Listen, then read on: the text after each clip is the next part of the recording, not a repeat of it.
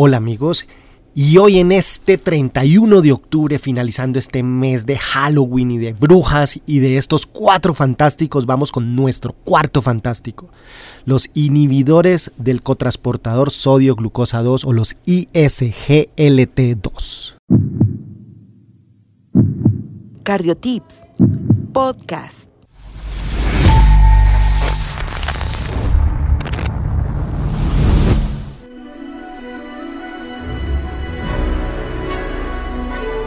Los ISGLT2 son un grupo farmacológico hermoso, cada vez estamos en mayor construcción del conocimiento, cada vez nos sorprende más con muchos desenlaces y muchos beneficios en nuestros pacientes cardiovasculares. Podemos dar como tip en este momento que son unos fármacos con un grado de recomendación 1A para el tratamiento de la falla cardíaca con fracción de eyección reducida según guía X 2021 y AJA 2022. Además, tenemos un grado de recomendación 2A para falla cardíaca con fracción de eyección del ventrículo izquierdo ligeramente reducida y falla cardíaca con fracción de eyección preservada. Vamos con este pequeño preámbulo en el mecanismo de acción. Esos ISGLT2 o esos receptores SGLT2 prácticamente tienen una localización exclusivamente renal, actuando a nivel del segmento S1 y segmento S2 del túbulo contorneado proximal. Además, estos fármacos inhibiendo este receptor en esta zona, también podemos hacer inhibición de la reabsorción de la glucosa a nivel de la parte renal y también excreción de agua y sodio, que este sería el efecto diurético y el efecto que pudiésemos tener en la disminución de la hemoglobina glicosilada y del azúcar a nivel del torrente sanguíneo. Dentro de los cambios que podemos generar hemodinámicos con un ISGLT2 es disminución de la precarga por el volumen circulante efectivo, disminución de la poscarga. Además, podemos tener un leve descenso de la presión arterial sistólica y diastólica, pero con un dato fundamental y es que no nos aumentan esa frecuencia cardíaca. Por esa razón, tenemos unos beneficios muy bonitos y muy importantes en falla cardíaca.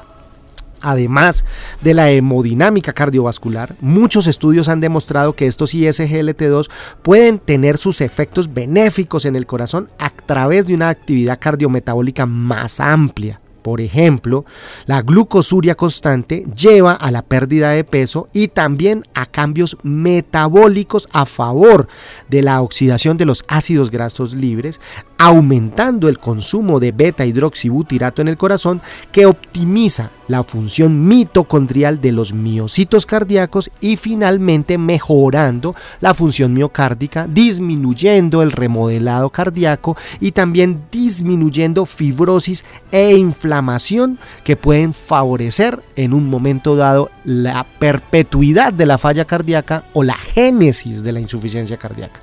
Hay un punto también en construcción actualmente y es que estos ISGLT2 pudiesen tener algún grado de beneficio en disminución de la grasa epicárdica. Falta conocimiento, falta ver qué tanto impacto clínico tiene el disminuir la grasa epicárdica, pero vamos a estar en constante construcción del conocimiento.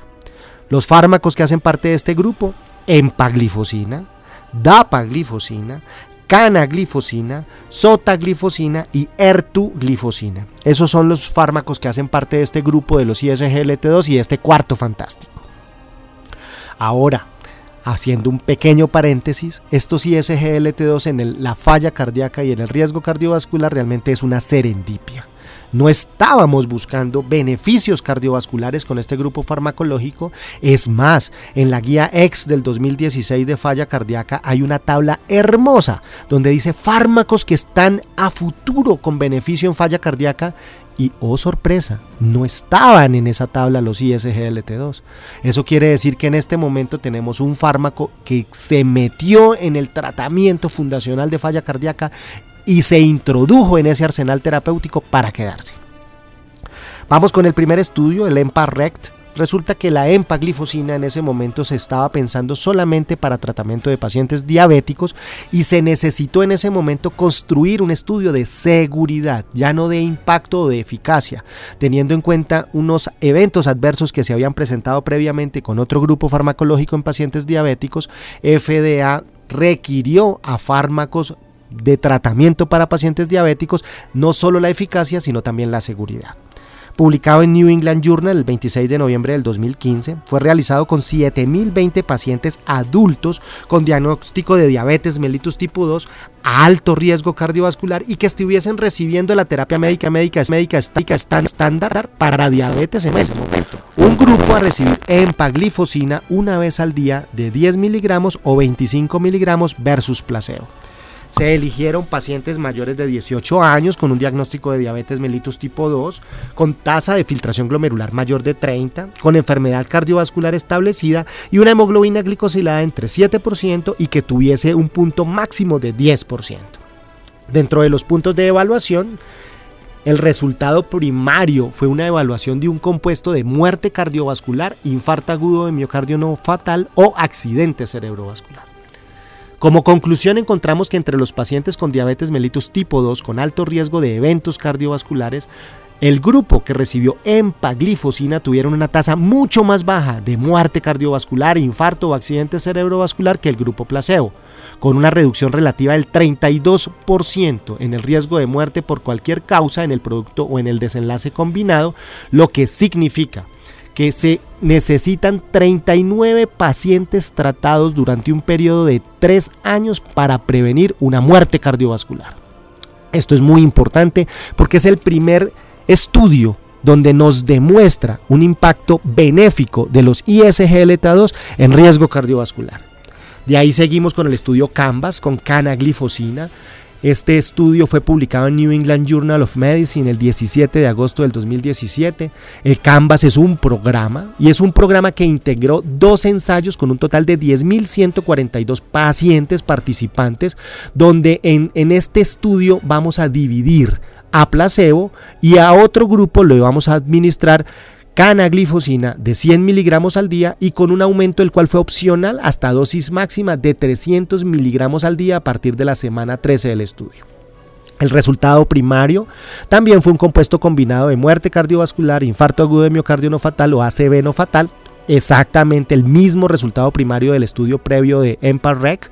Criterios de inclusión, pacientes diabéticos. Hasta ahorita en este momento vamos solamente con ISGLT2 en ese grupo de diabéticos de alto riesgo cardiovascular, con una hemoglobina glicosilada entre 7 y 10.5%, mayores de 30 años, en pacientes que si tenían mayores de 50 años con dos o más factores de riesgo cardiovascular importantes y una tasa de filtración glomerular por encima de 30 con macro o con microalbuminuria.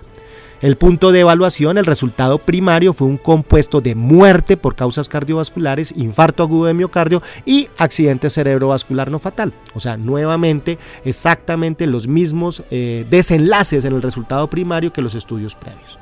Como conclusión, los pacientes diabéticos tipo 2 con enfermedad cardiovascular ya establecida con muy alto riesgo cardiovascular que fueron tratados con canaglifosina tuvieron tasas significativamente más bajas en el resultado cardiovascular primario 26.9 versus 31.5%. Los tres componentes del resultado primario, muerte, infarto o ACV, mostraron estimaciones puntuales de un efecto que sugiere un claro beneficio del ISGLT2 en este grupo poblacional.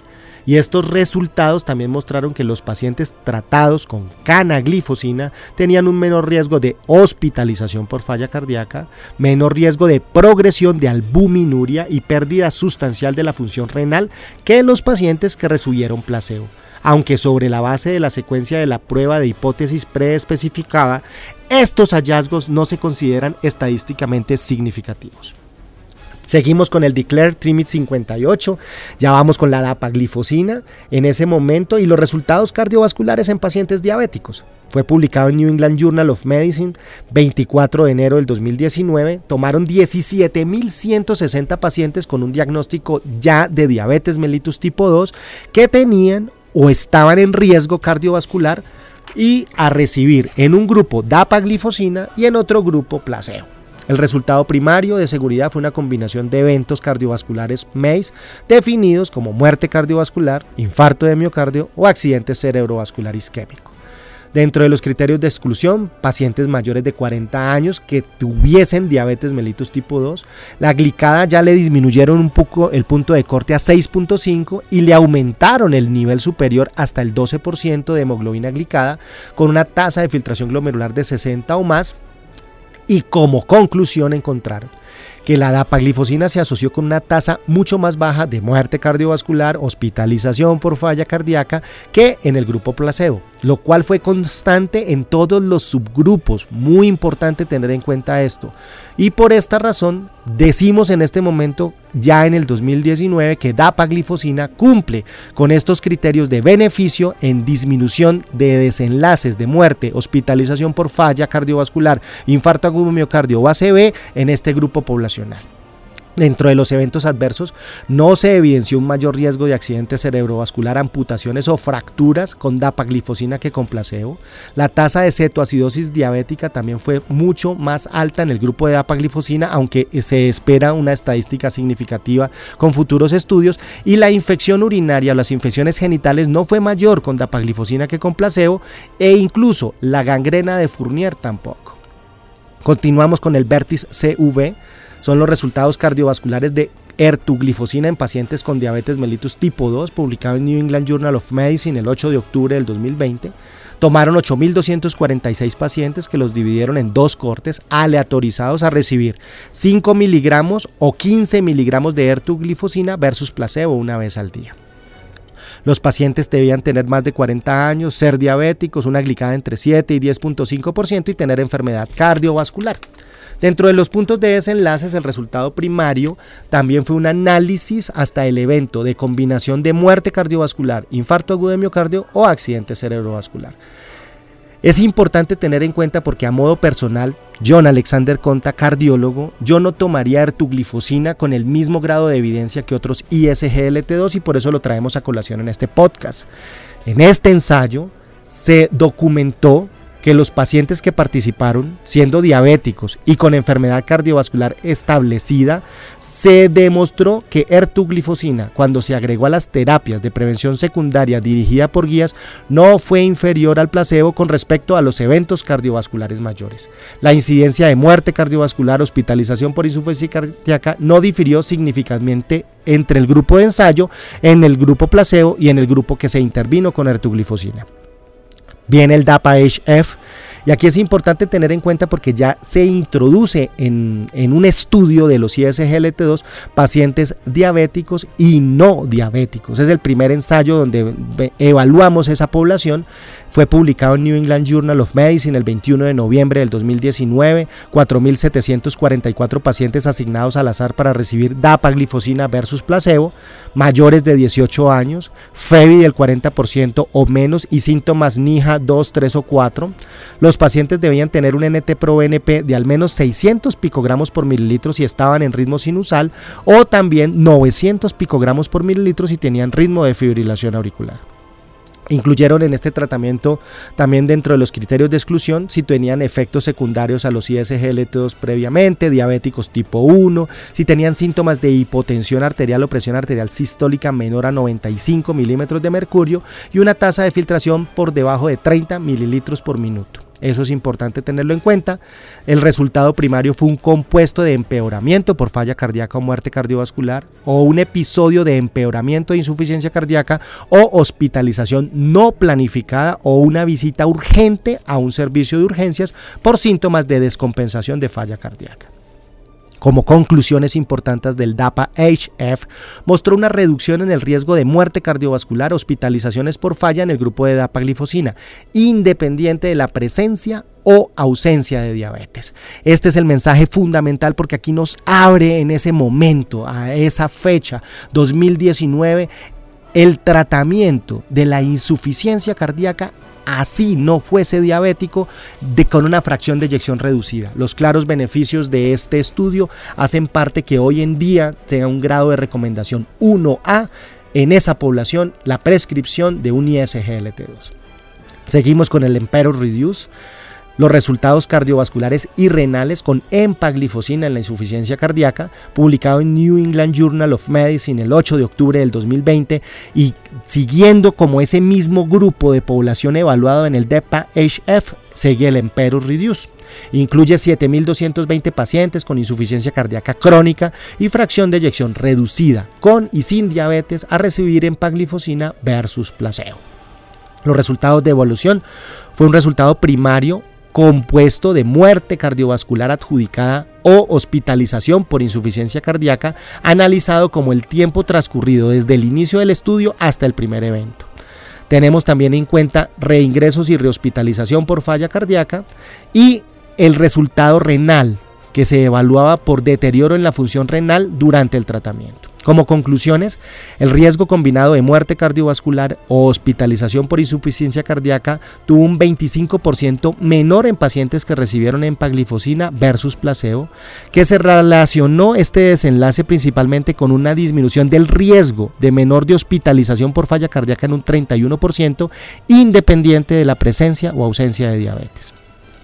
También tenemos que la infección del tracto genital se tuvo un informe un poquito mayor a nivel del grupo de la empaglifosina, pero la frecuencia de hipoglicemias, amputaciones, fracturas, gangrena de Fournier no difirió entre ambos grupos.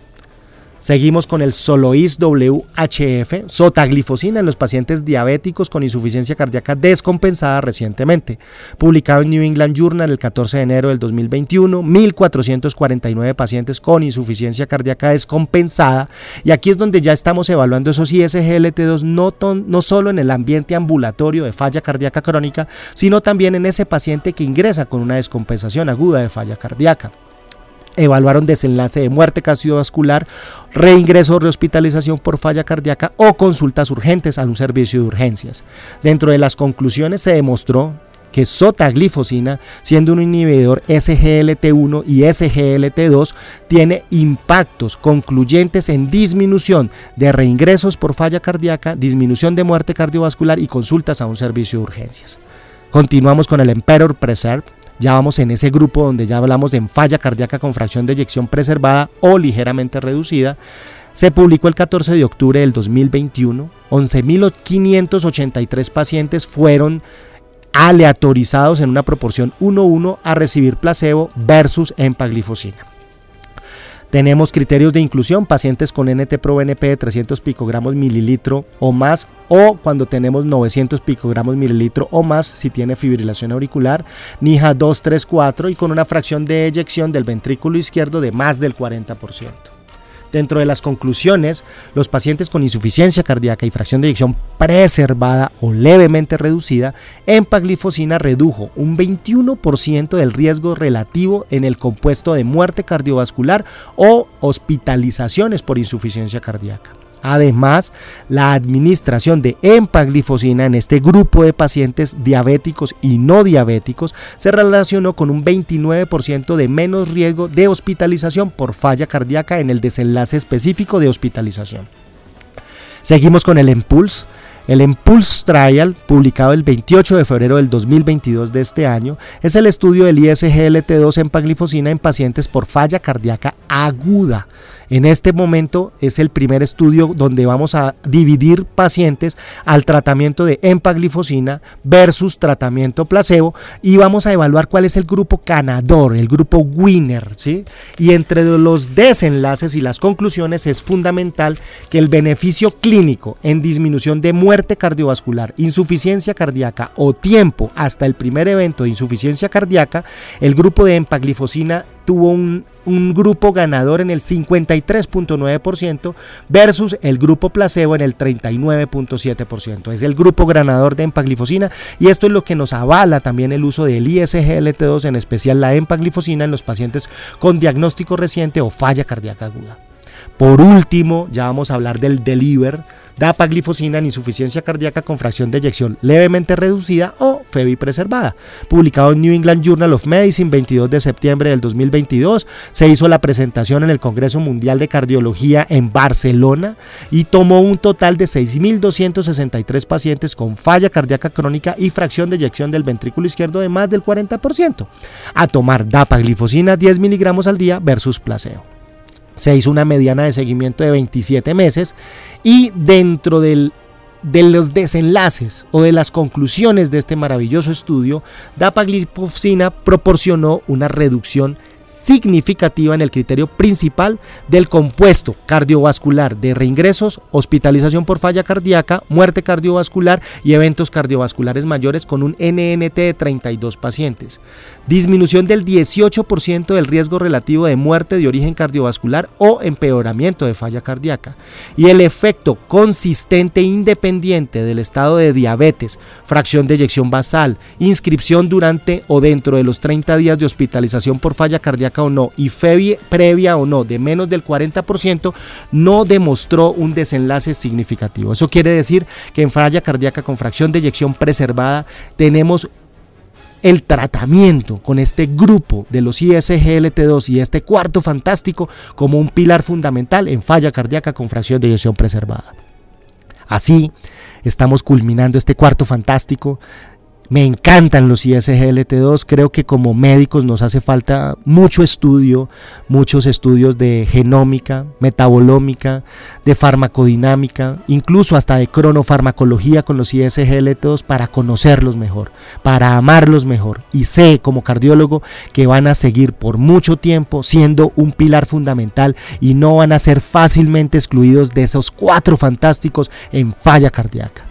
Y recuerden amigos, a cuidar el corazón hasta el último latido. Sigue al Dr. Conte en sus redes sociales, Facebook, Instagram, YouTube y TikTok